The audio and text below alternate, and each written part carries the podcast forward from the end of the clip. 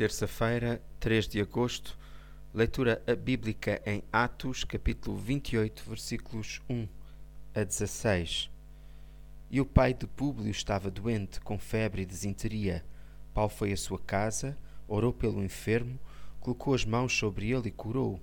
Todos os outros doentes que havia na ilha procuraram Paulo e foram curados. Como resultado, recebemos muitas atenções e, chegada a altura de nos retirarmos, puseram-nos a bordo tudo aquilo de que precisávamos para a viagem.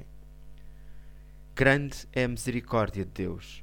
Molhados e com frio, todos chegam sãos e salvos a uma ilha chamada Malta. Mas a obra do Senhor não para.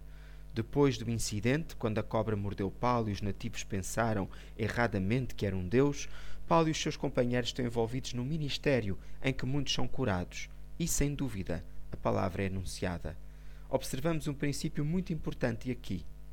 Em qualquer lugar onde o povo de Deus esteja, a sua luz deve brilhar através de nós, mesmo no meio dos desafios mais difíceis. O profissional Pão do Céu é apresentado pela União Bíblica de Portugal.